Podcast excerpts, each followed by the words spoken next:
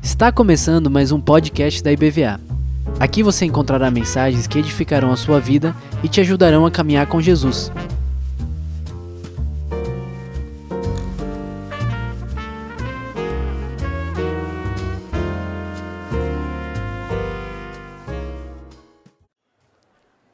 Quarta-feira é feriado, não teremos o culto pela manhã, já foi anunciado. Somente à noite. Quarta é um dia importante, né? A celebração da independência da República. E esse mês é um mês de oração por causa das eleições. E eu quero convocar toda a igreja a estar orando, intercedendo. Nós fizemos isso em agosto na campanha de oração 24 horas, mas durante esse mês, véspera das eleições, a gente está orando pela nossa nação pela paz no nosso país, por tudo aquilo que nós precisamos como nação, para que Deus nos abençoe, para que Deus nos dirija em todas as coisas, para que Deus governe né, sobre tudo que está acontecendo. E precisamos de gente orando. Se você puder orar todos os dias, separar um momento para estar orando pelo nosso país orando pela igreja brasileira, orando pelo nosso governo e pelas eleições. Se você puder jejuar por isso, separar tempo de jejum e oração, vale a pena e a gente precisa de um povo orando, povo que realmente ora, busca o Senhor. Então, convoque seus irmãos, convoque as pessoas da sua família que sabem da responsabilidade que nós temos como igreja, como cidadãos dessa nação, de estar orando, buscando o Senhor.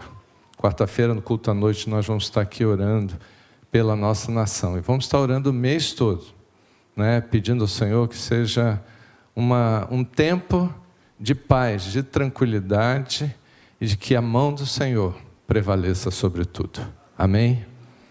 Por favor, não esqueça disso.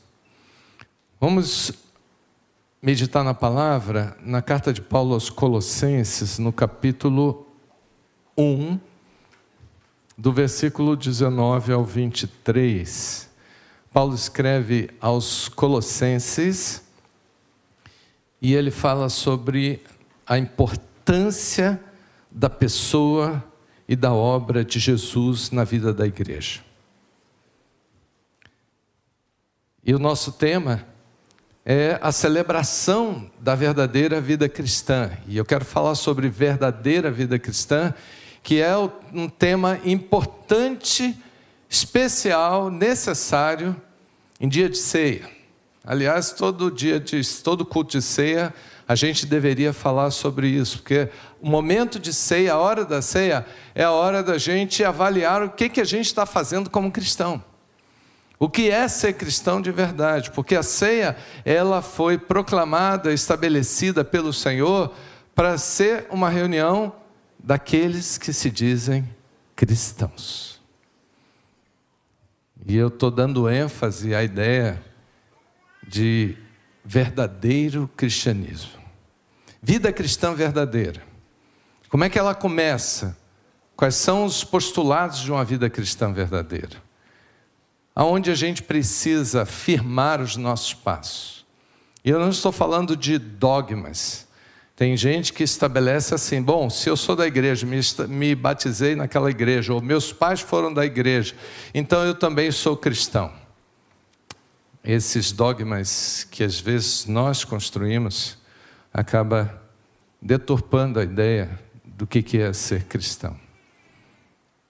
E o texto de Paulo é muito lindo quando fala da pessoa de Jesus. Eu não vou ler tudo, mas ele começa no verso 13 falando da libertação que ele promoveu na nossa vida. Mas lá no 19 ele diz: Eu estou lendo Colossenses 1, 19. Ajuda o irmão aí do lado, se ele achou. Marque na sua Bíblia, diz assim: Porque aprove a Deus que nele residisse toda a plenitude, em Jesus, e que, havendo feito a paz, pelo sangue da sua cruz, por meio dele, o que, que ele faria? Reconciliar-se consigo mesmo todas as coisas, quer sobre a terra, quer nos céus. Então a palavra-chave aí é reconciliação. E a vós outros também, que outrora eres estranhos, inimigos no entendimento, por causa das vossas obras malignas. Agora, porém, ele repete, ele vos reconciliou. Aonde? No corpo da sua carne. O pão que nós tomamos celebra isso. Mediante a sua morte, para apresentar-vos perante ele como santos, inculpáveis e irrepreensíveis. E a palavra-chave aí é santos ou santidade. E no verso 23 ele termina dizendo: Se é que permaneceis na fé, alicerçados e firmes, não vos deixando afastar de quê? da esperança do evangelho que ouvistes e que foi pregada a toda criatura debaixo do céu, do qual eu, Paulo, me tornei ministro. Pai, queremos celebrar a verdadeira vida cristã que o Senhor nos deu. Em contraste, Senhor, com falsos conceitos e ideias do que é ser cristão nós queremos viver essa realidade de forma pura, de forma agradável, real, cada dia da nossa vida. E queremos celebrar a ceia do Senhor, pensando, Senhor, nesses valores que constroem a nossa verdadeira vida cristã. Em nome de Jesus. Amém. Se nós pensarmos de verdade o que é ser um cristão no modelo padrão de Deus, a gente tem que ir lá para o início, onde a vida cristã começa. Sinceramente, às vezes, às vezes eu me preocupo de algumas circunstâncias em que as pessoas pegam carona na vida cristã. Entram no meio do caminho. Quando isso não é possível, se pensando em verdadeira vida cristã. Imagine uma corrida, uma maratona, que alguém resolve entrar na corrida lá na frente, no meio do percurso. Você acha que vai ser legal isso? Sim ou não? De jeito nenhum. Quando ele chegar lá na reta de chegada, quando ele ultrapassar a linha, alguém vai virar para ele e dizer: Você foi desclassificado, porque você entrou no momento, no lugar errado. Se você quer começar uma maratona e quer chegar no final e quer vencer, se for o caso, você tem que ir lá para o início, para a largada.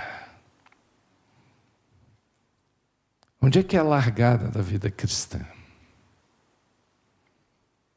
A gente não pode se enganar com isso. A gente estava conversando outro dia, e eu estava conversando com alguém, alguém disse assim: Olha, fui na, na nutricionista. Eu disse, mas por quê? Você está tão bem? Ele falou: Não, o nutricionista disse que eu sou falso magro. Pergunta para o irmão aí se ele está nessa categoria aí de falso magro.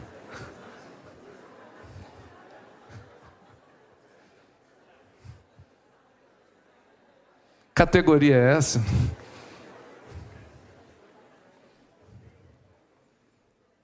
Como magro você está desclassificado. Você não atingiu. Por quê? Não, porque aparência é de magro, mas tem gordura escondida. Tem alguns cantos, alguns lugares que a gordura se escondeu. Então, a aparência é de, mas não está funcionando. Falso magro.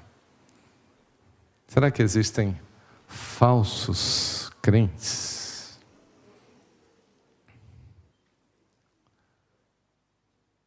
Jesus, quando quis classificar uma mistura dentro da própria igreja, de pessoas que são verdadeiros cristãos e pessoas que são falsos crentes, ele falou do trigo e falou do outro tipo parecido, a planta chamada joio, que é muito parecida, mas não é. E se a gente né, quiser definir o que, que é ser cristão de verdade, para a gente celebrar na ceia, e a gente só pode tomar a ceia se a gente é cristão de verdade. A gente precisa ir na origem, no início, não pode pegar carona no meio do caminho. E me preocupa algumas pessoas né, que veem a igreja como no século IV, quando o imperador resolveu frequentar a igreja e toda a elite do império começou a frequentar a igreja, as pessoas começaram a achar que era algo top, maravilhoso, olha que coisa, né? Estou na crista da onda, frequentando a igreja porque as pessoas importantes estão lá, porque está todo mundo lá, e porque é bonito, e porque traz uma sensação de bem-estar. Né? Então eu vou pegar a carona, eu vou pegar essa onda aí, eu vou, eu vou entrar nessa viagem com eles. E entra no meio do caminho. Talvez você diga assim, pastor, e como é que a igreja pode fazer para evitar isso? Não é proibir que as pessoas entrem, é convidar todas essas pessoas que entraram por algum motivo no meio do caminho, pegaram carona, para voltarem lá no início, para ir lá na origem, onde vida cristã começa. E a gente pode ajudar essas pessoas. E se você conhece alguém que parece cristão, mas é um mero crente, é uma pessoa que apenas tem uma relação com a igreja, mas não nasceu de novo.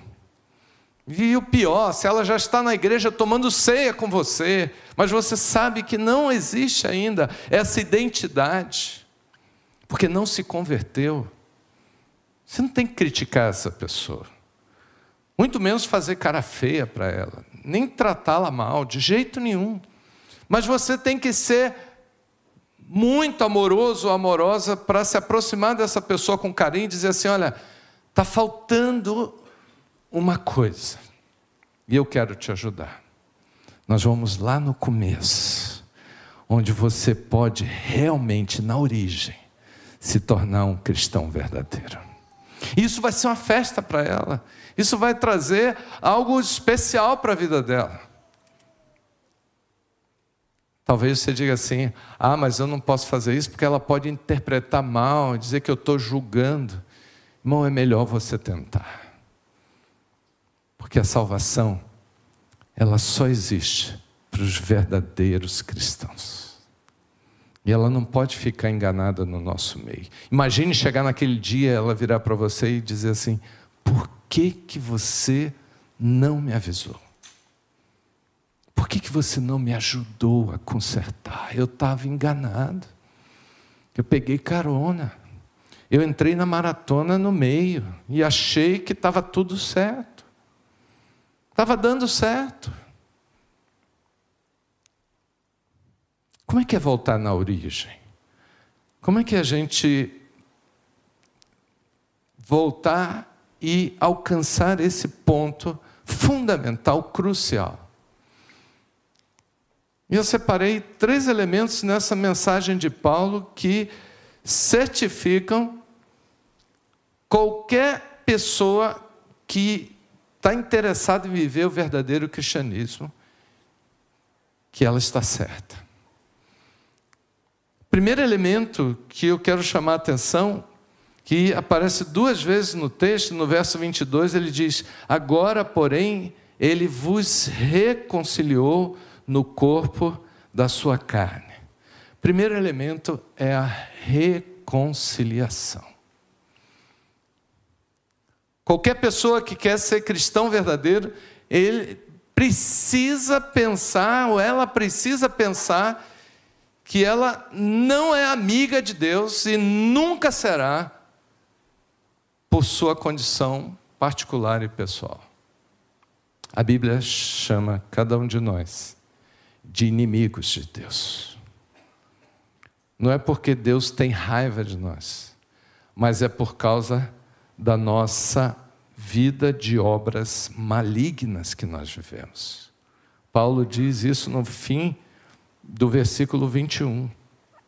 Ele diz: inimigos pelas vossas obras malignas. Então, quem é inimigo precisa de reconciliação. Deus não quer destruir ninguém, mas Deus quer que haja um conserto.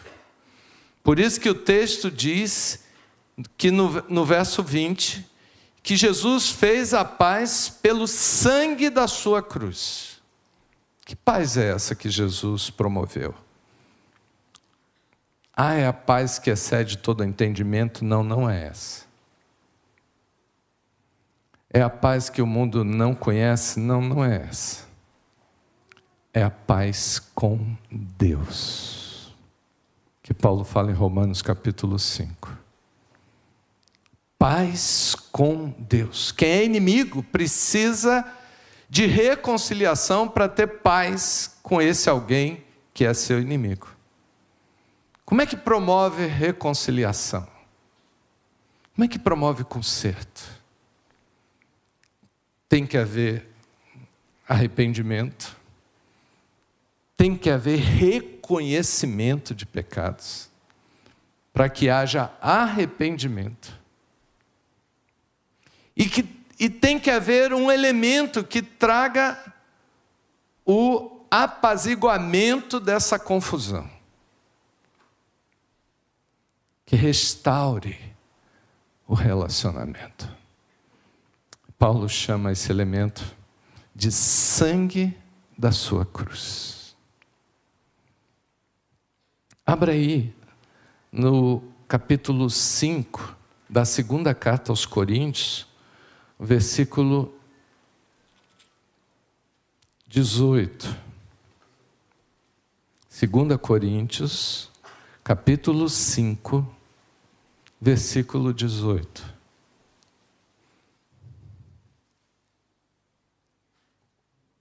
Paulo faz um detalhamento do que, que é a obra da reconciliação que Jesus conquistou através do seu sangue derramado naquela cruz. Quando você toma o vinho na ceia, você está dizendo assim: olha, esse elemento chamado sangue de Cristo, simbolizado pelo vinho, ele restaurou a minha amizade com Deus que estava quebrada por causa da inimizade que eu criei com Deus, através dos meus pecados.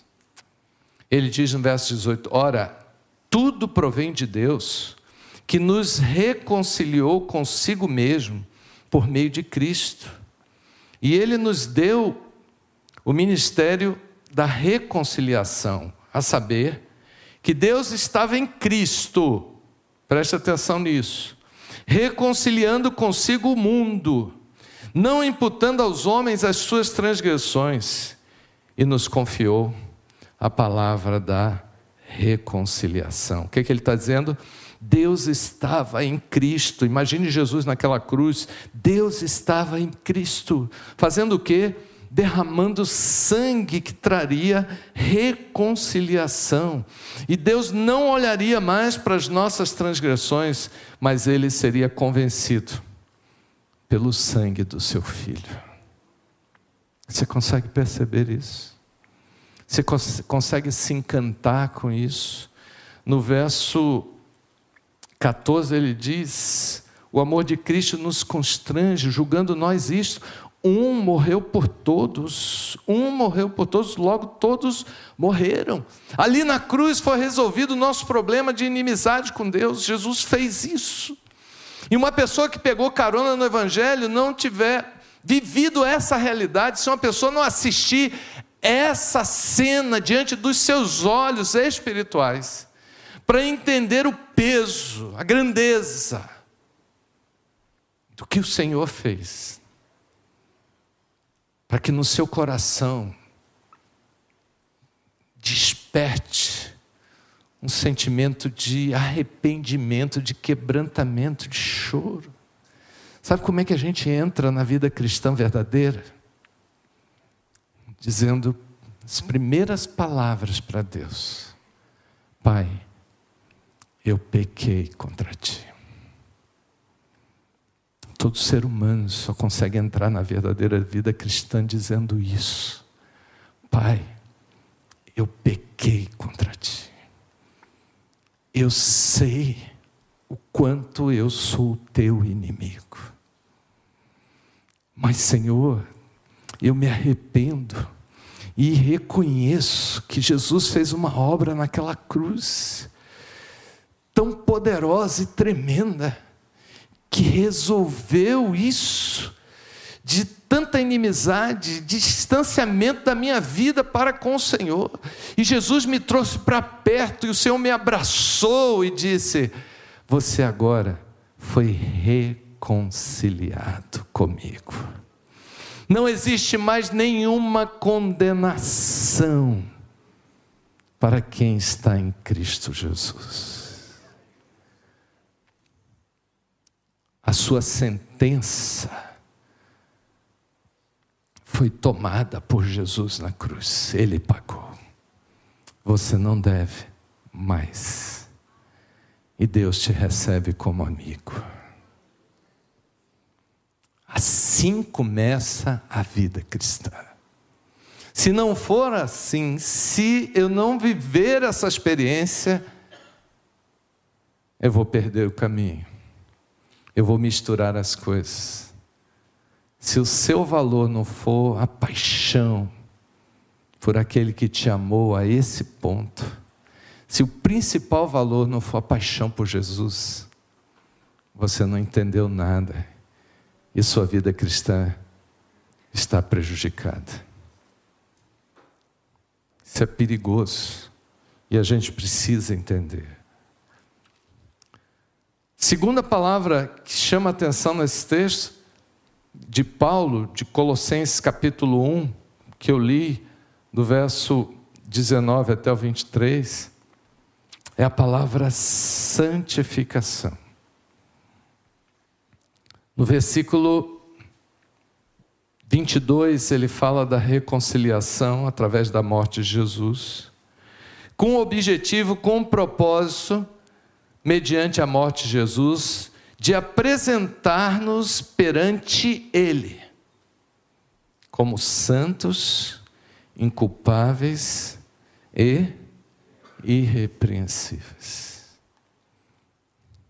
A doutrina da santificação, ela é forte, ela é intensa e ela está em todo o Novo Testamento como algo indispensável na vida daqueles que estiveram diante da realidade da cruz. Quando eu saio desse momento em que eu estou extasiado, que eu estou encantado com aquilo que Jesus fez por mim, eu encontro um chamado, uma vocação espiritual chamada santificação, que aqui ele traduz como santificação como santos, inculpáveis e irrepreensíveis. Diante de Deus eu não tenho mais culpa, mas diante de Deus não tem mais nada na minha vida que possa ser repreendido como algo mundano, como transgressão, como trevas da minha vida, porque Jesus limpou tudo. E agora a minha identidade é ser parecido com Jesus. Cada mulher, cada homem, na sua individualidade tem um desafio através da unção que o Espírito Santo nos dá de viver em santidade todos os dias nessa terra. Porque essa é a nossa preparação para aquilo que nós esperamos. E a terceira palavra é esperança, que ele fala no versículo 23. Ele disse: a gente não pode se afastar da esperança do Evangelho. E qual é a maneira que a gente não pode se afastar? De que maneira eu consigo manter puro o meu caminho? Através da obra de santificação. Verdadeiro cristão, ele é santo. E ele tem prazer na santidade de Deus ele tem como proposta permanente na sua vida ser parecido com Jesus. E ele pratica uma vida, ele tem, ontem eu estava falando para os jovens aqui, falando de estilo de vida cristã. Ele tem um estilo de vida que parece com Jesus. Porque ele quer e vive a santidade. E tudo aquilo que é transgressão, tudo aquilo que está ligado a impiedade, que é a palavra usada para falar das práticas das pessoas que não são cristãs. Ele quer distância, porque ele precisa viver a santidade. Quem é que quer pagar o preço da santidade e viver uma vida parecida com Jesus? Somente os verdadeiros cristãos. Porque Jesus disse que tem que negar a si mesmo. Jesus disse que tem que tomar a sua cruz. E tem que andar nesse caminho que é apertado, porque a porta é estreita. Então, é algo exclusivo, limitado, não é para qualquer um de qualquer jeito. Você diz: o que, que faz uma pessoa viver em santidade no século 21? É o impacto da obra da cruz na sua vida.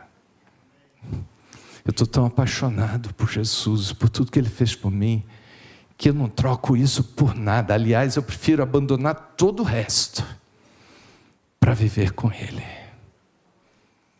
Agora, se eu entrei na vida cristã pela janela e não pela porta, peguei carona aí de qualquer jeito, eu nunca vou entender essa santidade. Eu quero as bênçãos de Deus, mas eu não quero pagar esse preço de santidade. Eu quero ser um de vocês na igreja, mas por favor, não queira que eu fique fazendo as coisas como a Bíblia diz que tem que fazer, como deve ser um cristão, porque eu sou humano, né, irmão? Tem misericórdia de mim. E você convocar uma pessoa simplesmente humana para viver em santidade é você pedir demais para ela. Mas se você convoca alguém que nasceu de novo em Cristo Jesus, está envolvido, cheio, transbordante da presença do Espírito Santo, ele não quer trocar essa vida por outra qualquer. O mundo vai te oferecer N vidas. Satanás vai te oferecer toda a glória do mundo, mas você diz: sai, retira-te, Satanás, porque está escrito: ao Senhor teu Deus adorarás, e só a Ele darás culto. Eu já escolhi quem é o Senhor da minha vida. Eu já tomei uma decisão de verdade, eu sei quanto custou a minha salvação, eu sei o quanto Jesus pagou, eu sei quanto vale ser amigo de Deus, e eu não troco isso por prazer nenhum de pecado algum. Queria que você abrisse 1 Tessalonicenses capítulo 5, verso 23. Quem é que sabe de cabeça, pastor? Não precisa mandar abrir, eu já sei. Tem alguém? Esse é um versículo importante para você registrar na sua Bíblia como alvo, e alvo eterno. 1 Tessalonicenses, capítulo 5, o versículo 23, fala de santificação. Ele diz: E o mesmo Deus da paz vos santifique em tudo e o vosso espírito, alma e corpo sejam conservados como. Você sabe o que a palavra integridade quer dizer? Completos, preparados, prontos e irrepreensíveis. Aonde? Quando? Na vinda de nosso Senhor Jesus Cristo. Paulo termina a carta aos Tessalonicenses dizendo assim: olha e esse Deus que trouxe paz para a nossa vida, que nos reconciliou com Ele, que o Senhor trabalhe na vida de cada um de vocês na obra da santificação. E Ele está falando aí de você não dar lugar a nenhum tipo de pecado, de não abrir mão da sua pureza sexual, de você não se vender a nada desse mundo em troca de algum benefício em detrimento da sua vida espiritual. Está falando, esse Deus santifique vocês em tudo e que vocês estejam prontos, conservados, íntegros, sem nada que possa se repreender, porque Jesus vai voltar. E ele volta para buscar os verdadeiros crentes, pessoas que são consideradas irrepreensíveis, que têm um pacto, um compromisso de santificação em tudo que faz. E não se sente condenado, nem tem nenhuma condenação sobre si por causa da sua vida santa, correta, honesta, sincera diante de Deus. Não estou dizendo que você se torna uma pessoa sem nenhum pecado, mas numa eventualidade de algum pecado, a Bíblia diz que a gente tem que correr atrás de conserto. E tem perdão se a gente busca o pecado e acaba pecando e errando, mas a gente se volta para Deus e busca o Senhor com o coração arrependido, conserta e deixa e segue a jornada. Você já viu numa maratona? E eu já vi, tem inclusive amigos que dizem assim: olha, eu estou tão feliz de conseguir terminar a maratona. Sucesso, que bom, parabéns. É, eu dificilmente pergunto em que lugar você chegou. Quando a pessoa diz assim, terminei a maratona, eu não pergunto que lugar você chegou, porque a pessoa já se sente realizada em ter conseguido terminar. Provavelmente, várias vezes ela não conseguiu chegar na, na linha final. Mas ela não ganhou nada. Mas ganhou o senso de realização de ter completado a maratona. Mas se essa pessoa resolver no seu coração em disputar a maratona para chegar em primeiro lugar, e a gente sabe que só um ganha primeiro lugar, só um ganha o prêmio. Se ele decidir isso, ele vai ter que mudar de vida, ele vai ter que passar a treinar de tal maneira para alcançar aquele objetivo, de ganhar a maratona. E eu estou falando isso para você pensar em santificação. Não dá para celebrar uma vida cristã verdadeira sem você trabalhar pela sua santificação, sem você buscar uma vida santa diante de Deus, reconhecer que pecado é pecado, reconhecer onde é que estão os erros e trazer diante do Senhor e buscar o sangue de Jesus para purificar toda a sua vida. E andar em justiça. Tem coisa melhor do que você andar com a cabeça erguida, de que eu estou fraco, limitado, mas eu estou diante do Senhor e o Senhor tem me ajudado a viver a vida cristã como deve ser vivida. Tem pessoas que acham que eu vou entrar no céu, que Jesus, quando voltar, ele vai me levar só pelo fato de que eu já estou participando da igreja. Não, já estou na maratona, já posso ganhar medalha. Não, não vai ganhar medalha porque você está. Ah, mas eu consegui terminar a maratona. Não, mas você não vai ganhar medalha. Você não foi o primeiro, nem segundo, nem terceiro. A vida cristã é como uma corrida. Não é porque eu entrei na igreja, eu me batizei, não é porque eu tomo a ceia que eu vou chegar lá. O que diz que eu vou chegar é a minha vida cristã verdadeira. Vivendo de verdade o que é ser cristão. Por isso que eu tenho que começar da forma certa, depois eu tenho que viver uma vida de santificação, que é a caminhada até aquilo que eu espero. Vamos ler o último texto. Paulo, quando fala em esperança, eu queria que você lesse comigo. Na verdade, são dois textos. Primeiro, em Hebreus capítulo 10. Não sei se você entende quando a Bíblia fala de esperança. O que, que os crentes, verdadeiros cristãos, esperam? Que vale a pena investir em santificação. Primeiro, no capítulo 10 de Hebreus, marque na sua Bíblia, versículo 21, diz assim: E tendo grande sacerdote sobre a casa de Deus, que é Jesus, aproximemo-nos com sincero coração, em plena certeza de fé, tendo o coração purificado de má consciência e lavado o corpo com água pura, aí no sentido figurado.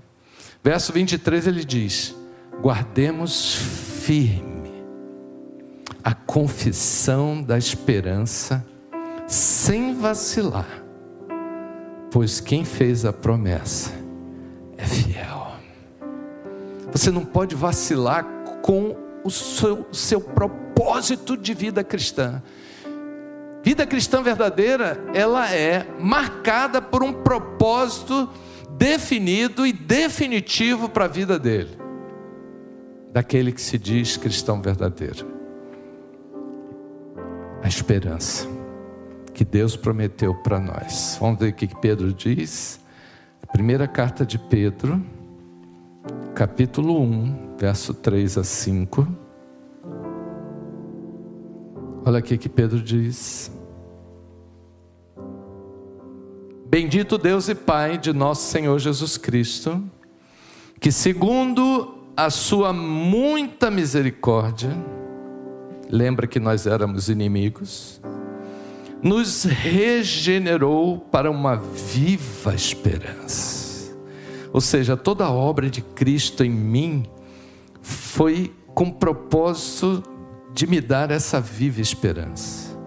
Mediante a ressurreição de Jesus Cristo dentre os mortos. Para quê? Qual é a nossa esperança?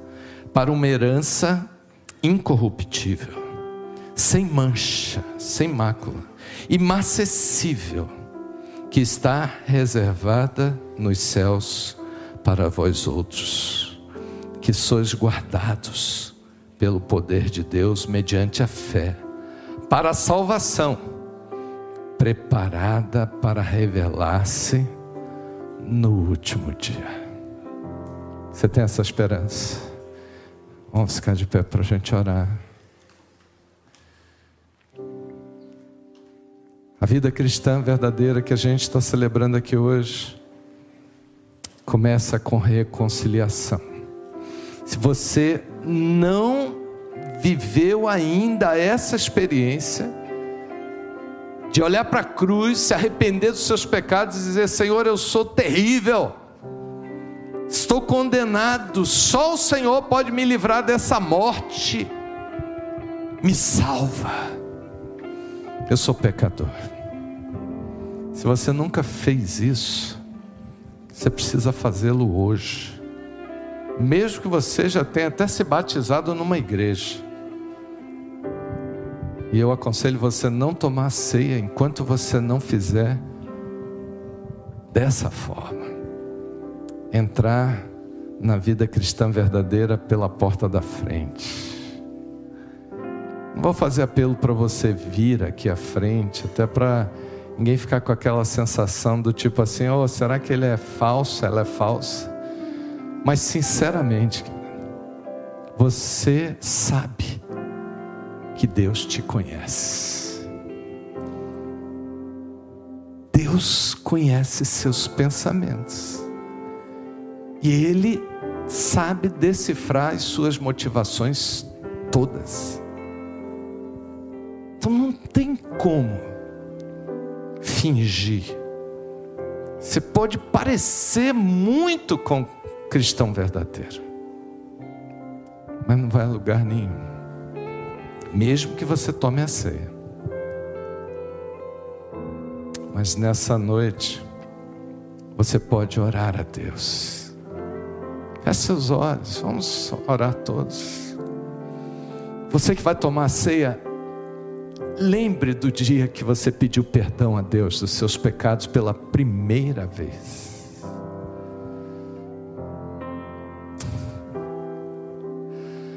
Lembra daquele dia que como um filme diante de você, você via seus pecados passando ali, e o Senhor te abraçando e te dizendo: Eu te perdoo, eu te perdoo, eu te perdoo, eu te perdoo. Você lembra do Senhor te abraçando e te recebendo, dizendo: acabou a inimizade. O sangue do meu filho te resgatou completamente. Você está limpo, lavado, purificado. Você agora é chamado para ser santo, para andar em santidade, em justiça. Isso vai te levar para a glória. Naquele dia, o seu nome que está no livro da vida será citado. Oh, aleluia. Aleluia. Adore o Senhor por isso. Diga, Senhor, eu não quero ficar no meio do caminho.